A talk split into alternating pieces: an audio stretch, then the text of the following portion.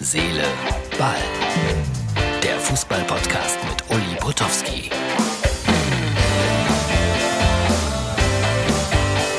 Ja, hallo, Herz, Seele, Ball, Freunde. Das ist die Ausgabe für Mittwoch und heute wieder in der X X L-Version. Heute mit einem verhältnismäßig langen Interview mit einem Autor, mit Alexander Heflich, der ist auch zugleich Sportjournalist. Mehr dazu gleich, er hat ein sehr spannendes Buch geschrieben über Erwin Kostedde. Viele, viele Reaktionen auf den gestrigen Tag, nämlich auf die Entlassung von Hermann Gerland. Also das war prima, wie viele Solidaritätskundgebungen da gekommen sind. Aber was mich auch ein bisschen irritiert hat, auch schon wieder so viel Negatives über Herrn Nagelsmann, auch Beschimpfungen schon wieder. Ach ja, es ist eine schwierige Situation, das mit Hermann Gerland finde ich nicht richtig, dass die Bayern sich so knall auf Fall offensichtlich von ihm trennen und und ja, so wenig Klasse eigentlich zeigen in dieser Situation, aber jetzt auch so komplett auf Nagelsmann wieder zum Teil jedenfalls einzuhauen, ich weiß es nicht. Miroslav Klose, über den wir ja auch gestern gesprochen haben, Gerücht, Gerücht, Gerücht, ist äh, möglicherweise ein Kandidat als Trainer bei Fortuna Düsseldorf. Ich finde, das würde durchaus passen. Heute, zwölf Uhr dreißig, Bekanntgabe E M-Kader und Hummels und Müller werden dabei sein, sagt man. Ob das Gerücht sich dann bestätigt? Ich glaube ja. Jetzt machen wir eine winzige, winzige Portion Werbung und dann sage ich nochmal das Buch an, über das wir jetzt gleich sprechen werden. Bleiben Sie noch länger mit Ihren Liebsten verbunden bei maximaler Freiheit. Mit den Prepaid-Tarifen der Telekom. Schon ab neun Euro fünfundneunzig. Erleben Sie im besten Telekom-Netz jetzt zusätzlich dreimal zehn Gigabyte Datenvolumen für je vier Wochen. Nur bis zum dreißigsten Mai bei der Telekom. So, wir haben also heute X X L, den, Miet, den Mittwoch wieder gewählt, um ein längeres Gespräch zu führen. Alexander Heflich, ich habe es gesagt, Journalistenkollege, hat ein Buch geschrieben über Erwin Kostedde. Er war mal Nationalspieler, der erste farbige Nationalspieler in Deutschland. Und das ist natürlich ein hochinteressanter Stoff, aber was soll ich viel reden? Jetzt rufen wir an bei Alexander Heflich und dann äh, gute Unterhaltung bei diesem etwas längeren Gespräch. Heute geht es bei Herz, Seele, Ball endlich mal wieder um ein Buch. Und ich bin ja einer, der sagt, Leute, lest mehr, was aber die wenigsten tun. Und ich bin verbunden mit Alexander Heflich, der ist im Hauptberuf der Leiter der Sportredaktion der Münsterschen Zeitung zum Beispiel. Aber er hat jetzt auch ein wirklich interessantes Buch geschrieben. Das heißt Deutschlands erster schwarzer Nationalspieler. Da geht es um Erwin Kostedde. Und dank der Gnade der frühen Geburt weiß ich natürlich ziemlich genau, wer Erwin Kostedde war. Aber ich befürchte, dass ganz viele meiner Zuhörer damit nichts anfangen können. Jetzt sage ich zunächst mal ganz höflich und ganz Ganz nett. Guten Tag, Alexander. Ja, hallo. Hallo. Ich, ich habe das ja gerade so ein bisschen eingeführt nach dem Motto, Leute, lest mehr. Fangen wir mal damit an. Wenn man bei einer Tageszeitung arbeitet, wünscht man sich das ja auch. Aber was können wir tun, dass wirklich wieder mehr Zeitungen und Bücher gelesen werden? Oder bin ich zu pessimistisch? Naja, wahrscheinlich müsste man äh, das Internet abstellen und die Fernseher aus dem Fenster werfen. Dann wird das automatisch wieder kommen. Aber äh, ja, ich sehe da keine, ich sehe da keine, keine Perspektive, außer man hat richtig gute Bücher zur Hand, äh, die man unbedingt lesen muss. Und, und da, äh, davon gibt's aber eine ganze Menge. Davon gibt's eine ganze Menge. Aber das hat natürlich auch viel mit Mundpropaganda zu tun, glaube ich, und wie man Leute auf diesen Trip bringt. Also ich habe zwei Töchter und die eine Tochter, eine Tochter liest wie verrückt und die andere äh, liest nur WhatsApp. Also von daher, äh, ich habe da kein, ich habe da echt kein Rezept für, wie man es besser machen kann. Das habe ich natürlich auch nicht, aber ich bin ja ein Kämpfer für Buchstaben, wie ich immer zu sagen pflege. Alexander, äh, wenn man in Münster arbeitet, ist man dann automatisch, bevor wir natürlich gleich ausführlich über das Buch sprechen, ist man dann automatisch auch, ich weiß, als Journalist sollte man das ja eigentlich nicht sein, aber ist man dann äh, Sympathisant von Preußen Münster? Ja, das ist immer eine Frage, da habe ich mir eine, eigentlich eine ganz nette Antwort mittlerweile zurechtgelegt. Äh, in Münster Fan zu sein von Preußen Münster ist eine ganz, ganz harte, schwere Aufgabe, weil Münster ja dreiundsechzig in der Bundesliga war und einundfünfzig deutscher Vizemeister und äh, dazwischen lagen viele Misserfolge. Ich sage immer, in Münster Fan zu sein Äh, ich beschreibe das eher, ich habe eine Haltung zu Preußen Münster. Das, die Preußen Münster gehört zur D N A, ich schreibe darüber, ich muss Distanz wahren. Also dieser Verein ist extrem wichtig für die Stadt, weil es auch nicht so viel Spitzensport hier gibt. Und tatsächlich ist es noch Spitzensport. Aber wenn du mich nach meinem Fan-Sein fragen würdest, dann gibt es natürlich nur die, die Borussia, die ganz große Borussia vom Niederrhein. Äh, das ist meine Mannschaft, ähm, seit ich über Fußball nachdenke oder mich damit beschäftige. Und du bist das deshalb geworden, weil es einst die berühmte Fohlenelf gab? Ja, ich bin es tatsächlich geworden, weil mein Bruder war Bayern-Fan. Da war schon mal klar, dass ich mit dem dagegen, dagegen, äh, dagegen, dagegen. Und ja. Mein Cousin war H S V-Fan und da habe ich gesagt, oh komm, dann nehme ich mal die Mannschaft, die wirklich sexy ist. Und das war damals in den siebziger Jahren tatsächlich Borussia Mönchengladbach. Ja, ohne jede Frage. Ich kann mich auch allerbestens daran erinnern, und ich sage das ja auch immer, ich bin Sympathisant von Schalke null vier und wenn ich an Borussia Mönchengladbach denke, dann fallen mir sofort zwei Niederlagen von Schalke am Bökelberg ein und ich glaube einmal null elf und einmal eins zu elf, wenn ich das richtig in Erinnerung habe. Aber darüber wollten wir ja eigentlich gar nicht so intensiv sprechen. Kommen wir auf das Buch Deutschlands erster schwarzer Nationalspieler.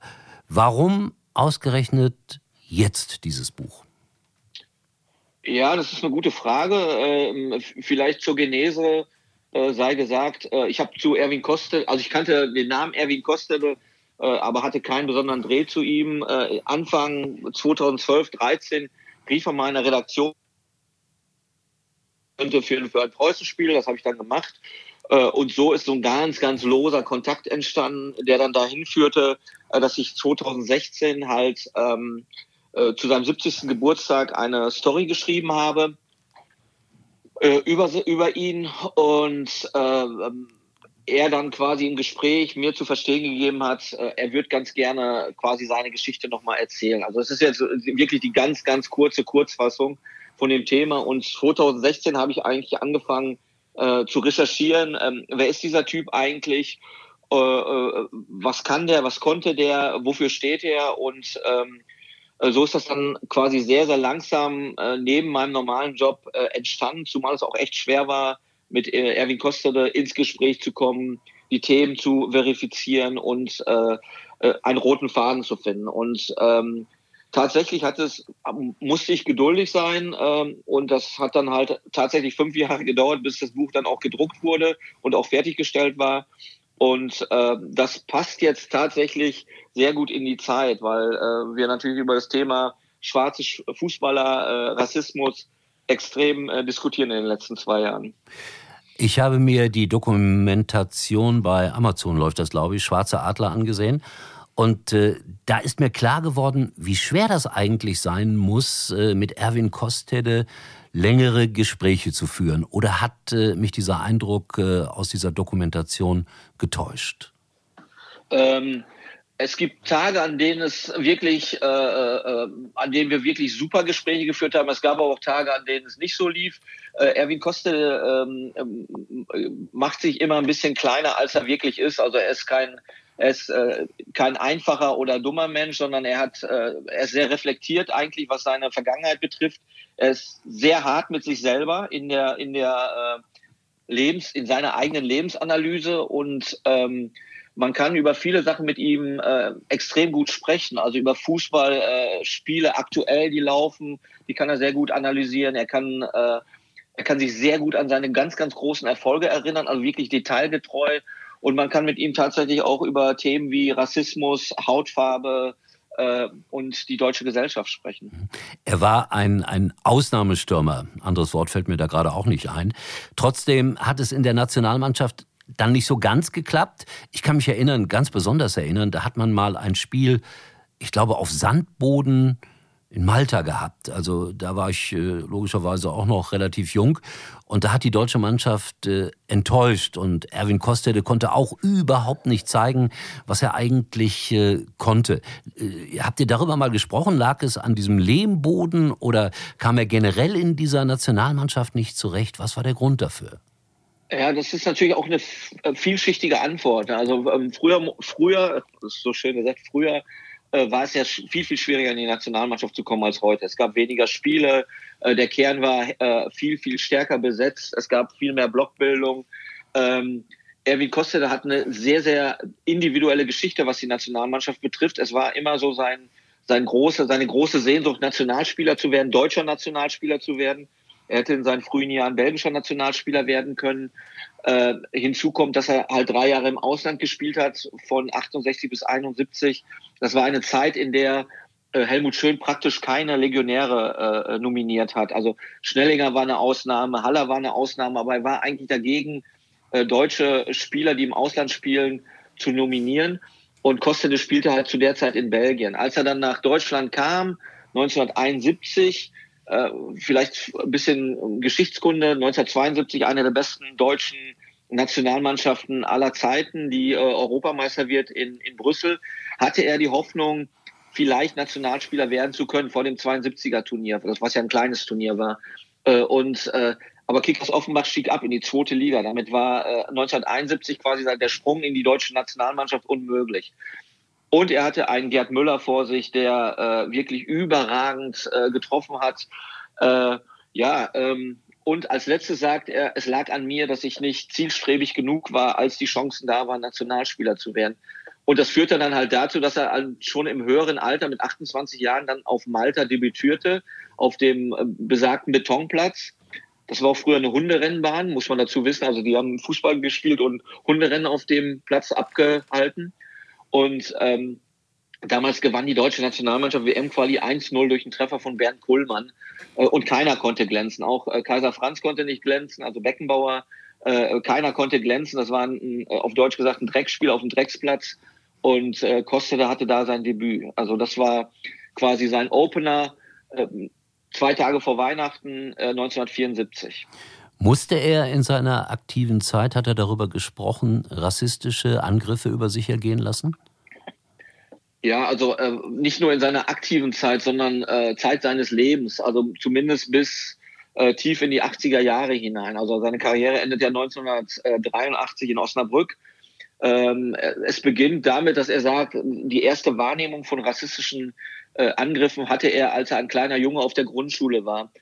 Äh, als er zum ersten Mal merkte, oh, ich bin ja anders, mich gucken alle an und ich äh, werde Moor genannt oder äh, ähm, auch beleidigt. Und ähm, dann die Jugendzeit so in den fünfziger Jahren, man muss sich ja auch vorstellen, das war fünf, sechs, sieben Jahre nach dem Zweiten Weltkrieg, äh, nach Nazi-Deutschland, äh, war es ja natürlich nicht so, dass das deutsche Volk komplett aufgeräumt war und äh, äh, politisch korrekt war, sondern äh, er war einer, ein, ein, ein Schwarzer in Deutschland, ein, ein kleiner Junge mit Wuschelhaaren in Deutschland, äh, der natürlich nur auf den Fußballplätzen so seine Zuflucht gefunden hat, auch im Fußballspiel selbst. Und ansonsten sehr oft mit Beleidigungen äh, leben musste. Also, ähm, und das zog sich dann auch in der Profi, durch die Profikarriere durch. Vielleicht gar nicht mal so schlimm, wie das heute ist. Wir reden ja heute oft von diesem Trash-Talk im, im Fußball, worüber ja auch viele schwarze Spieler berichten. Aber er hat das schon gespürt. Und äh, es gibt eine schöne Anekdote. Im Übrigen, neunzehnhundertfünfundsiebzig hat äh, Herr Siebert, der damals Präsident von Schalke null vier gesagt, äh, hat er den, äh, den Brasilianer Marinho vorgestellt. Und dieser Brasilianer Marinho war ein weißer Brasilianer. Und äh, Siebert erklärte wortreich, warum sie einen weißen Brasilianer holen und was es denn für Probleme gäbe, wenn man einen äh, dunkelhäutigen oder einen schwarzen Brasilianer holen würde. Also es war quasi, es, es, der Rassismus war omnipräsent zu dieser Zeit. Ich kann mich und, an den Spieler erinnern mit langen blonden Haaren und ja. er hat auch dann, auch er hat dann auf Schalke nicht funktioniert. Also das können wir dann ja. in die Neuzeit fast übertragen. Aber äh, man sieht natürlich an deinen Schilderungen, äh, dass dieser Mensch Erwin Kostedde zeitlebens mit all diesen Dingen im wahrsten Sinne des Wortes zu kämpfen hatte. Äh, sein Lebensweg nach seiner Profikarriere. Ich glaube, das müssen wir für die jungen Leute noch mal gerade aufklären. Profikarriere damals, das heißt nicht das, was es heute heißt. Da wurden längst nicht diese Gehälter bezahlt, sondern das war in Anführungsstrichen bescheiden. Hat er mal darüber gesprochen, was er mit dem verdienten Geld aus der damaligen Zeit gemacht hat? Also es war für diejenigen, die gespielt haben, gutes Geld, keine Frage. Aber es war nicht so, dass du irgendwie fünf Jahre Profi warst und danach hast du komplett ausgesorgt gehabt. Das war damals nicht so. Aber hat er mal erzählt, was er versucht hat mit diesem damals, ich nenne es nochmal, so guten Geld gemacht hat? Also es war schon überdurchschnittlich und Erwin Kostedde war viele Jahre lang ein Spitzenverdiener in der Bundesliga. Nicht, nicht, nicht umsonst. Äh, damals in den siebziger Jahren drehte sich ja vieles darum, äh, äh, wer ist der erste Spieler, der eine Million Mark kostet als Ablösesumme. Und da war er über mehrere Jahre halt ein heißer Kandidat für. Und die Ablösesummen, die dann für ihn geflossen sind, in Spitzenzeiten waren ja auch zwischen sechshundert und achthunderttausend Mark. Und das, das wahre Geld haben ja damals die Profis gemacht mit den Handgeldern. Und da hat er schon sehr, sehr äh, gut verdient. Ähm, er hat halt, äh, er hat kein gutes Verhältnis zum Geld, das muss man zum einen sagen. Und dann hat er einem, äh, aus seiner Sicht einem Steuerberater vertraut, der sein Geld in, ähm, in, in Steuersparanlagen alright, angelegt alright. hatte. Genau, und ähm, äh, dann äh, ist dieses Geld quasi flöten gewesen. Deshalb hat er auch sehr lange gespielt. Er wollte gar nicht so lange spielen bis neunzehnhundertdreiundachtzig, aber er musste spielen.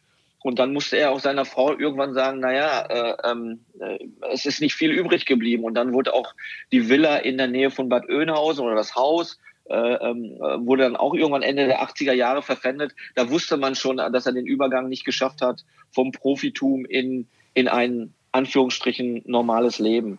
Er hat immer wieder so kleine Chancen gehabt, aber er sagt von sich selber, ich war nie fest, ich habe nie die Stabilität gehabt, um Sachen durchzuziehen. Also es war schwierig, es war sehr, sehr schwierig. Es kommen unheimlich viele Aspekte zusammen, Hautfarbe, vielleicht auch ein bisschen wankelmütiger Charakter. Dann hatte er, hat er seiner Frau, das ist das, was er am meisten bereut, hat er lange nicht reinen Wein eingeschenkt und ähm, deshalb platzten gerade alle diese Nachfußballträume und das gipfelte dann ja im, äh, im Jahr neunzehnhundertneunzig in diesem berühmten Vorfall ähm, äh, um seine Verhaftung. Wird darüber gesprochen in dem Buch? Wird das aufgeklärt? Spricht er darüber? Er spricht über alles. Er spricht über über über seinen ähm, äh, Alkoholkonsum. Er spricht über seine über die Dinge, die scheitern. Er spricht darüber, äh, wie er das Geld verliert. Ähm, ähm, unser unsere Absprache war und die musste man erstmal treffen. Äh, wenn ich ein Buch über Erwin Kostedde schreibe, dann muss es äh, die Wahrheit sein und dann wird es auch hart sein. Es ist ein sehr tragisches Leben. Es hat euphorische Momente, aber es ist auch sehr dramatisch im negativen Sinne. Es ist ein, ein, also ein wilder Ritt durch die Zeit. Und wie gesagt, neunzehnhundertneunzig gipfelt das dann in der Festnahme nach einem vermeintlichen Überfall auf eine Spielothek in der Nähe von Münster. Also wirklich ein, ein bewegendes Leben. Wenn man jetzt diese Frage so stellt, das klingt immer ein bisschen platt, aber wenn ich es lese, das Buch, welchen Nutzen ziehe ich daraus? Lerne ich etwas fürs Leben, vielleicht auch gerade als jüngerer Mensch? Also diesen, äh, diesen dialektischen Ansatz äh, würde ich mir jetzt nicht anmaßen. Also ich glaube, dass ich äh, die Geschichte eines Lebens erzählt habe, die nochmal erzählt werden muss. Das ist ein, das Buch heißt ja der erste deutsche schwarze Äh, Nationalspieler und mein Arbeitstitel hieß eigentlich Erwin Kostedde, ein deutsches Leben, weil äh, dieser Mensch natürlich auch für Deutschland steht, für äh, das, was Deutschland nach dem äh, Zweiten Weltkrieg äh, erlebt hat äh, und was ein Schwarzer äh, in Deutschland erlebt, äh, der vielleicht nicht aus besten Verhältnissen kommt, äh, was für eine Achterbahn das sein kann. Und was kann ein äh, was kann ein junger Mensch lernen? Ja, eine Menge, denke ich, wenn er wenn er sieht, äh, was Kostedde falsch gemacht hat. Aber er kann sicherlich auch Inspiration daraus finden, dass man mit einem Talent und Erwin Kostedde, Erwin Kostedde hatte ein großes fußballerisches Talent, äh, dass man damit auch äh, reüssieren kann oder damit äh, erfolgreich sein kann. Und ähm, ja, es ist eine Geschichte, die nochmal erzählt werden musste. Überall, wo es Bücher gibt, erschienen im Verlag die Werkstatt. Die Empfehlung sei ausdrücklich ausgesprochen.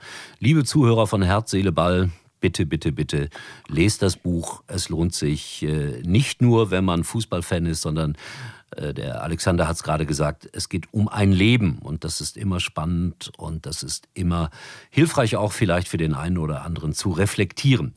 Ich danke dir für das kurze Gespräch und wünsche dir und dem Buch viel Glück. Ich äh, frage äh, nochmal nach, ob der Erwin Kostedde irgendeinem Verein jetzt noch besonders die Daumen drückt. Ist das äh, deutlich geworden? Ja, also man muss sagen, also seine große Liebe äh, ist Kickers Offenbach tatsächlich. Standard Lüttich toll, Werder Bremen eigentlich auch ganz äh, sehr, sehr schön, aber seine große Liebe äh, ist äh, Kickers Offenbach, und er hat mir gerade noch vor ein paar Tagen gesagt, äh, er ist jetzt fünfundsiebzig Jahre alt, ähm, er würde gerne nochmal nach Offenbach fahren zu einem Spiel und sich das angucken und einfach auf dem Bieberer Berg sitzen und ähm, die Zeiten an sich vorbeirauschen lassen. Das kann ich sehr gut nachvollziehen. Ich war vor, ich weiß gar nicht, wie lange es her ist, zwei, drei Jahre mal auf dem Bieberer Berg mal wieder. Da gab es ein, ein Pokalspiel, das man sehr, sehr unglücklich verloren hat. Und es war Fußball, ja, ich, ich nenne das immer gerne so, in der reinsten Kultur. Also kämpfen, für den anderen da sein. Und dafür stand ja auch Kickers Offenbach immer. Ja, Alexander, dann äh, nochmals Dankeschön fürs Gespräch. Äh, viel Erfolg mit dem Buch, das äh, bereits erhältlich ist, ist auf dem Markt, ja? Kriegt man. Yes, es ist, äh, es ist auf dem Markt und es ist erhältlich, man kann es bestellen und äh, ja, kaufen, kaufen, kaufen natürlich. Aber äh, ich sage auf jeden Fall danke fürs, fürs Gespräch, Uli. Dann äh, viel Glück für Preußen Münster, und Alexander, ich hoffe, wir, wir sehen uns mal, wenn Preußen Münster in die zweite Liga aufsteigt. Zwei Jahre arbeite ich noch, also rein theoretisch ist das denkbar. Ja? Ich wäre dabei. In diesem Sinne, schönen Tag noch. Jo, bis bald, tschüss. So, das war's dann mal wieder für heute. Ich bedanke mich fürs Zuschauen und sage diesen komischen, mysteriösen Satz, der erstaunlicherweise jetzt schon fast sechshundertvierzig Mal eingetreten ist. Wir sehen uns wieder, erstaunlicherweise, morgen. Uli war übrigens mal Nummer eins in der Hitparade. Eigentlich können Sie jetzt abschalten.